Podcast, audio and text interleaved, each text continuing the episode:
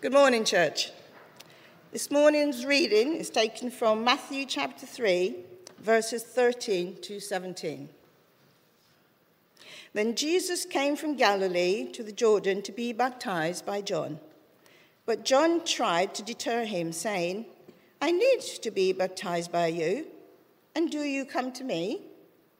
Jesus replied, "Let it be so now. It is proper for us to do this, to fulfill all righteousness." Then John consented. As soon as Jesus was baptized, he went up out of the water. At that moment, heaven was open, and he saw the Spirit of God descending like a dove and lighting on him. And a voice from heaven said, "This is my Son, whom I love. With him I am well pleased." Thanks be to God for his reading. Brilliant. We'll look at God's word together. Thank you, Winsome, for reading that to us. I remember my baptism well. I was 13 years old, I think. I remember my baptism, but not my age, which is probably a sign, but let's not go there. I've been a Christian for about 2 years, possibly slightly more, slightly less. Can't remember. But I remember having become a Christian at 11 years old, being told that if I made Jesus my Saviour, I could be forgiven for all the things I'd done that were wrong. At that point, I hadn't thought I'd done anything wrong. Once I asked Jesus into my life and said sorry and asked him to be my king and to follow him, I knew that one day I could be with him in heaven forever and ever and ever. And so I prayed that prayer at the age of 11 years old. And when I was 13, I was baptized. And I have to confess, I didn't quite understand the significance of baptism at 13. I remember the church leader of my first church, Goodmayes Baptist Church, a guy called Tony Cross. He's probably well old by now, isn't he? I'm not, fortunately. But he asked me question after question after question. And I'm pretty certain I answered everyone, Jesus? And that was the answer to some of them, or God's love, and I was lost after that. But bless him, in his maturity, he understood that actually, even if I didn't understand, that was the right next step for me. And I'm glad that he did it. If he'd judged me on my answers alone, my story may have been very different, so I owe him that.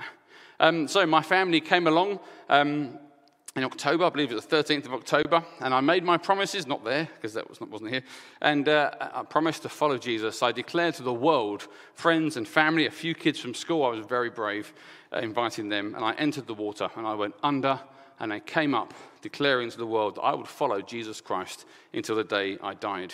And that was 30 years ago, and I'm so glad that that day I took and had my baptism. Without it, I'm sure my walk would be very, very different. This morning, if you don't know your Christian calendar very well, today is Trinity Sunday, and Trinity Sunday is when the church traditionally stops and thinks about the Trinity. We believe in one God.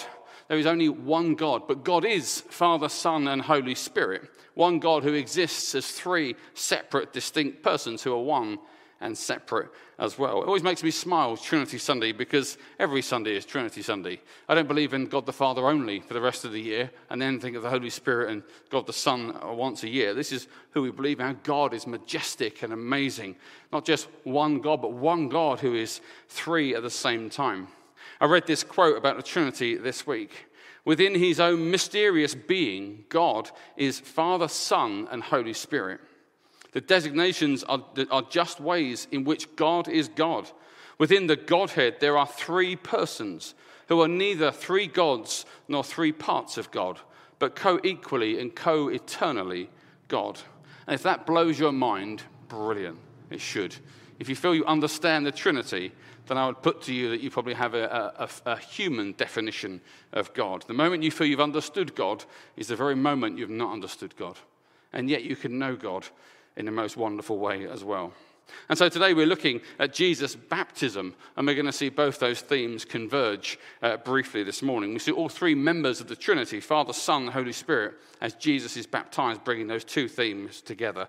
Let me read Matthew 3, 13 to 17 again, not because Winsome did a bad job, quite the opposite. A wonderful job, Winsome, but only because it's good to have the Word of God as often as we can. So, verse 13 to 17 of Matthew chapter 3, if you've got it open, why not keep it open? "Then Jesus came from Galilee to the Jordan to be baptized by John.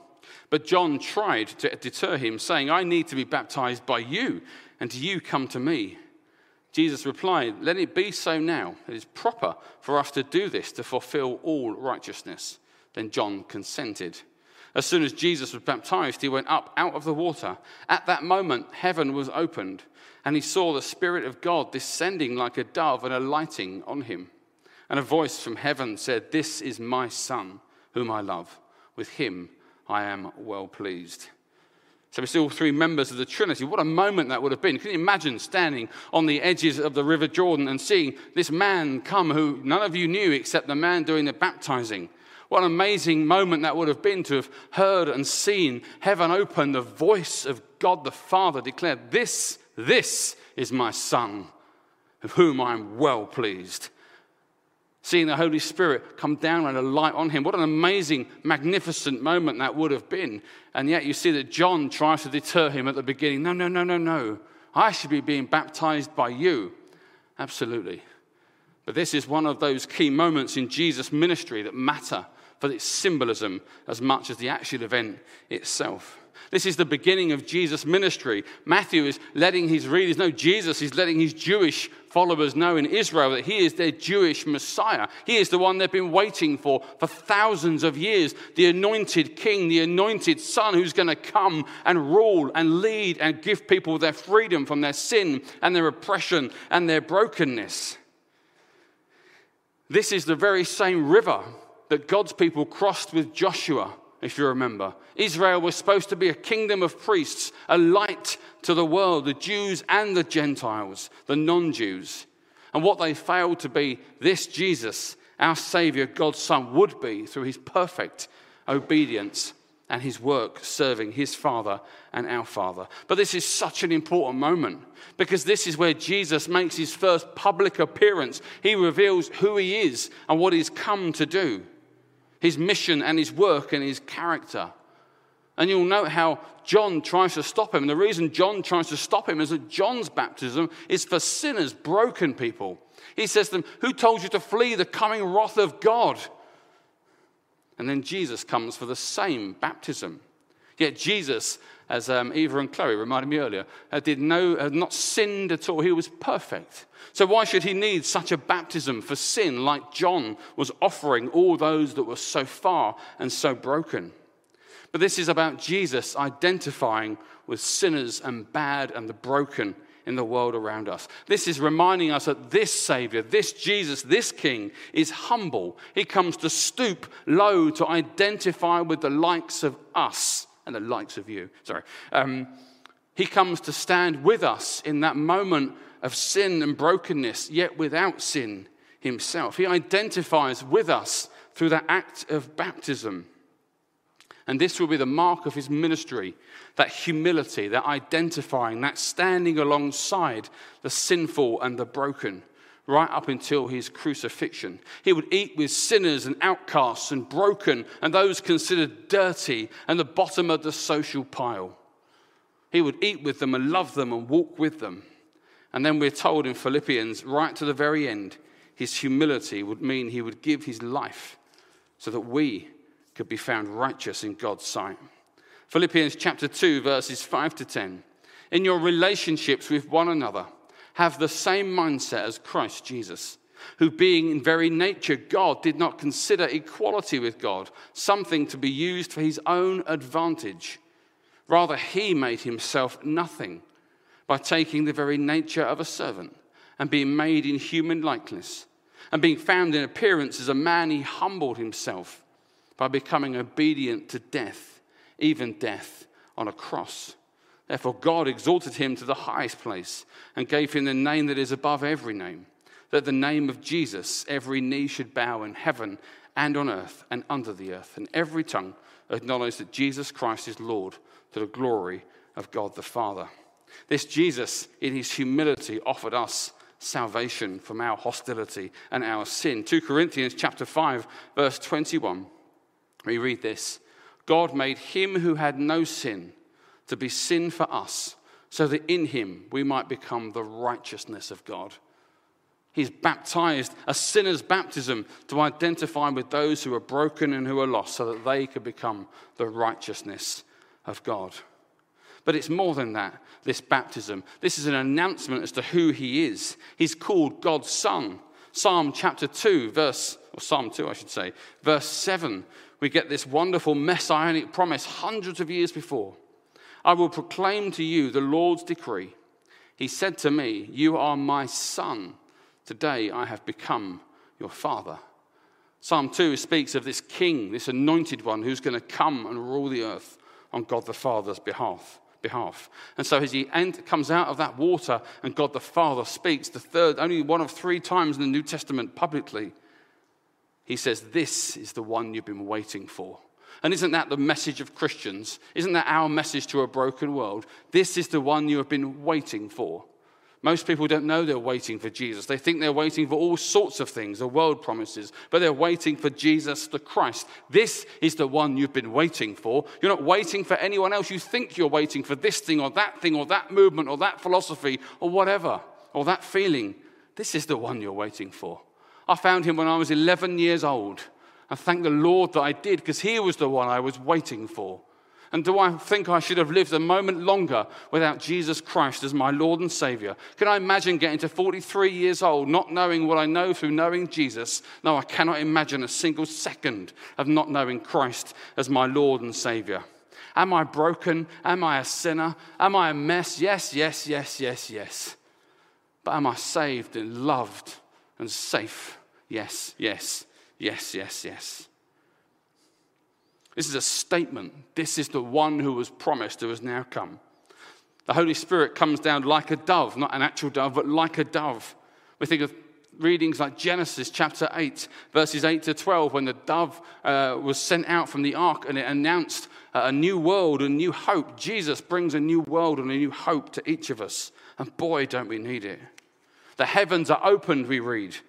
Isaiah 64 verse 1 talks of the heavens opening. Ezekiel chapter 1, the first thing Ezekiel sees is heaven being torn apart and God coming down. All those prophecies are being seen in this act of humility. This is the most mighty act of God in the most humble act of love. He is the King, but he is wonderful. And so baptism then becomes not just a thing that you do at some point because the guy at the front badgers you about it, or enough people say to you, do you not think you should get baptized? Baptism then becomes for God's people of utmost significance. To go through the waters of baptism after you've asked Jesus Christ into your life is the most significant next step you will ever take. This morning, funnily enough, well, it's not funny because God's in charge of everything, and I'm never surprised. I happen to be reading Matthew 28, as part of my daily reading. This is the Great Commission. It says, Then the 11 disciples went to Galilee, to the mountain where Jesus had told them to go. When he saw them, he worshipped them, but some doubted. Then Jesus came to them and said, all authority in heaven and on earth has been given to me. Therefore go and make disciples of all nations, baptizing them in the name of the Father and of the Son and of the Holy Spirit, and teaching them to obey everything I have commanded you, and surely I will be with you to the very end of the age. Baptism matters because it is a command by Jesus Christ. It is the next step. We too, in humility, he doesn't identify with us when we're baptized, but we identify with him, his death and his resurrection. We too declare who we are, not the Son of God, but children of God. We declare to a world that is broken and the evil around it that we will follow him until the day of our death and into eternity. It is how we know we're his people, by declaring it publicly. It is the most important next step. And so now we're going to do something a little bit different. Tony's going to share something that happened this week that's quite important. And I want him to share it with you all this morning. So... Good morning, everyone. Last night, I was listening to my audio book, and Paul was in deep trouble with trying to tell people about Jesus, and he was carted off to Felix and then Festus, and I thought to myself, goodness me, I hope this morning when I tell you my story, they haven't got a modern version of Felix here. Anyway, I'm going to tell you of a dream that took place about 2 weeks ago. And I had in front of me this building that reminded me of the American buildings with all the big steps leading up to the doors, and the DA standing at the top. It's just reminded me of that. Anyway, I went up these steps. There was no one around. And in this dream, these big doors in front of me. And I just pushed the door open and went in. I don't know. Why was I going in there? And having gone in there, the doors shut behind me with a loud click. And I knew that you couldn't go out that way. Now, why that should be and how relevant it is, I don't know. But having arrived in this big hall,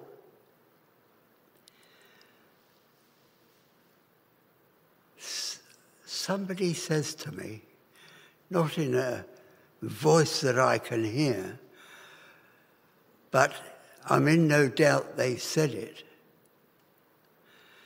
tell them.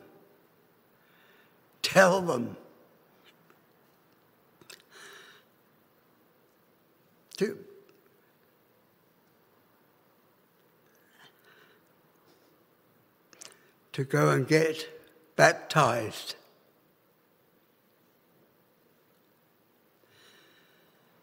And then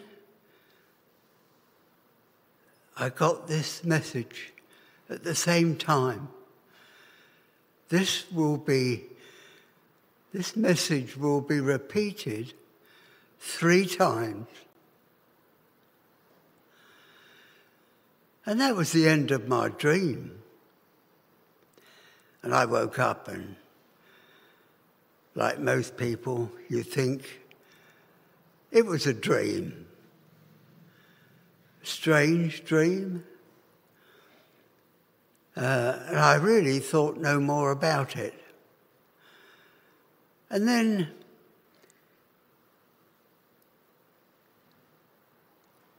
about 2 or 3 days later, I get the same message. Tell them to go and get baptized.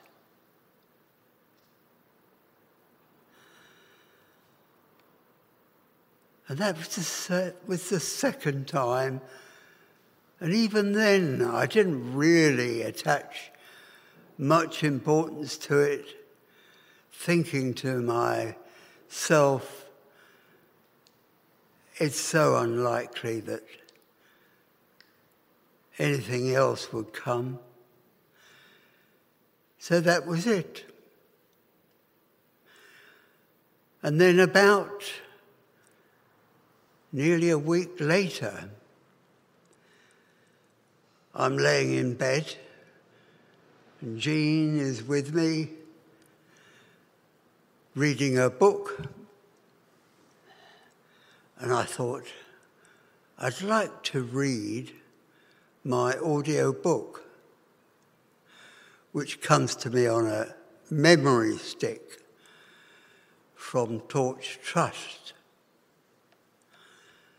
And I always know that when I want to listen to it in the evening before we turn the lights off, that it puts Jean off. And she can't really read a book. But anyway, I said, do you mind if I put my speaker on? And she said, no. She always says, that's all right. I turned it on,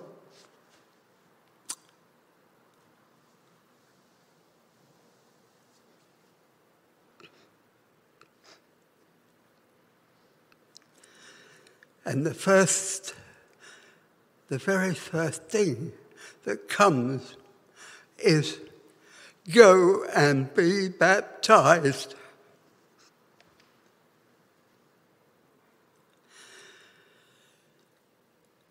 Well, I can't even begin to tell you how I felt. My heart must have been beating so fast. I thought, that's the third time. And I have to do it. If God says you do something, I know from past experience, you never say no. So I spoke to Gary, and I thought, this is so important, because I had a problem with getting baptized. I thought, I don't need to. I was baptized as a child. I'm too old anyway. It doesn't matter anymore. And then John Walford at the Baptist Church in Bishop's Stortford, he was asking people to come forward and be baptized. And I thought, no. And then I saw a film of Jesus being baptized. I know it was only a film, but to see the water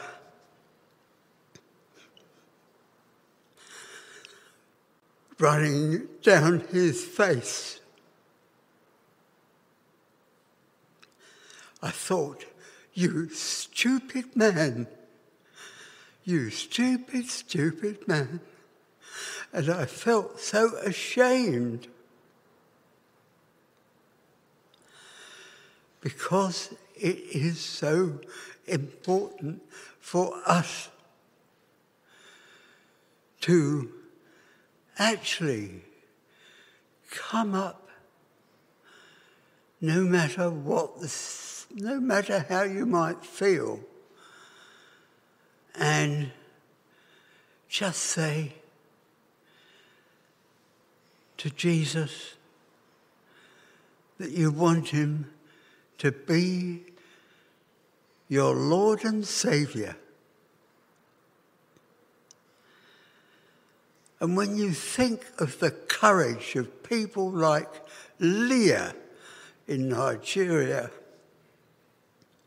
surely we can manage something like this and be a little bit courageous and come up here and, believe you me, you will never, ever regret it.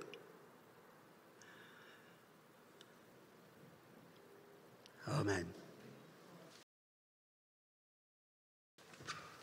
Just as we finish, I didn't want to drag Tony the half down in church, but thank you so much, Tony.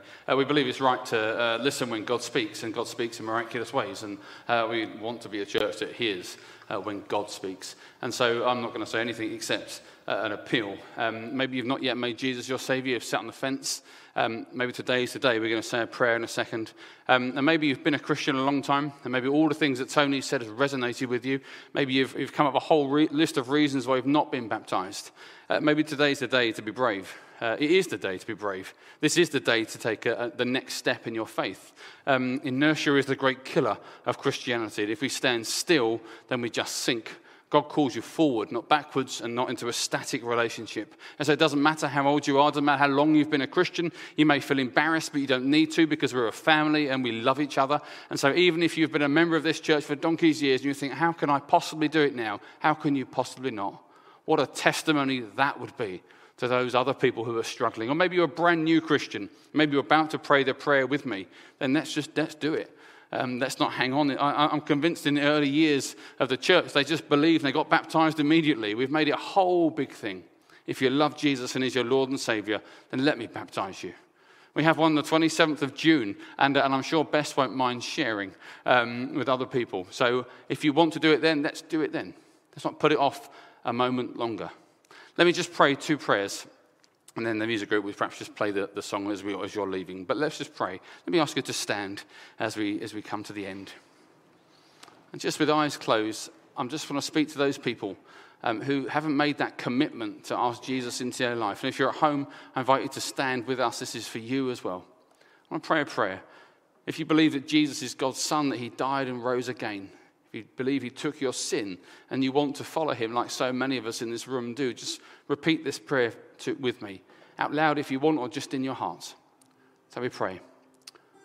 Lord Jesus, I believe that you are God's one and only Son. I believe, Lord Jesus, that you came to this earth as a man. I believe that you were perfect. And I believe at 33 years old, you gave your life on the cross for my sin. I believe on the third day you rose again. I believe, Lord, that you are in heaven now. And so, Lord Jesus, I want to say sorry for my sin. I want to say sorry for the times I've tried to live my way and not yours. Lord Jesus, I want to put all of that behind me. And I ask you now to be my Lord and my Saviour. Lord, come into my life and be my King and my Lord. Amen. And if you prayed that prayer, we want to speak to you. Please don't go home without telling someone. We'd love to meet with you and talk to you more about what it means to be a Christian. Let me pray a second prayer about baptism again. This is for at home and here. Father God, Lord, you know that I have stood on the sidelines of the shore, if you like, for so many years. Father, I want to say sorry for the philosophy and the arguments I've built up that have stopped me going through the waters of baptism. Father, forgive me for being scared. Forgive me for not doing as you called me to do. Father, right here, right now, I promise you that I will be baptized. And I thank you, Lord, that you speak to your people. And please continue to speak to me, Lord, for the rest of my life. Lord, give me courage to speak this morning, Lord, about doing it soon. Lord, move me forward, I pray, and meet me in those waters. In Jesus' name, amen. Let me finish with a prayer. Father, we thank you for this morning. We thank you, Lord, that no matter what our time scales are, your Spirit will move, Lord, your way, according to your will and your purposes. And Father God, as a church, we want to be open-hearted, Lord, in everything we do and say. We thank you, Lord, that you speak to your people in dreams and visions, through your word, Lord, through other ways. And we thank you, Lord, that we test it with Scripture. And Lord, when it agrees with your word, we say hallelujah, and we let it ring out loudly as we've done this morning. I thank you, Lord, for the way you spoke to Tony. Father God, for that very clear testimony. Lord, use it for your glory. Holy Spirit, be poured out on your people now, I pray. Lord, touch hearts at home and in this room. And I pray that many more will be added to your family. And I pray you'll bless this morning as we go from this place now. In Jesus' name, amen.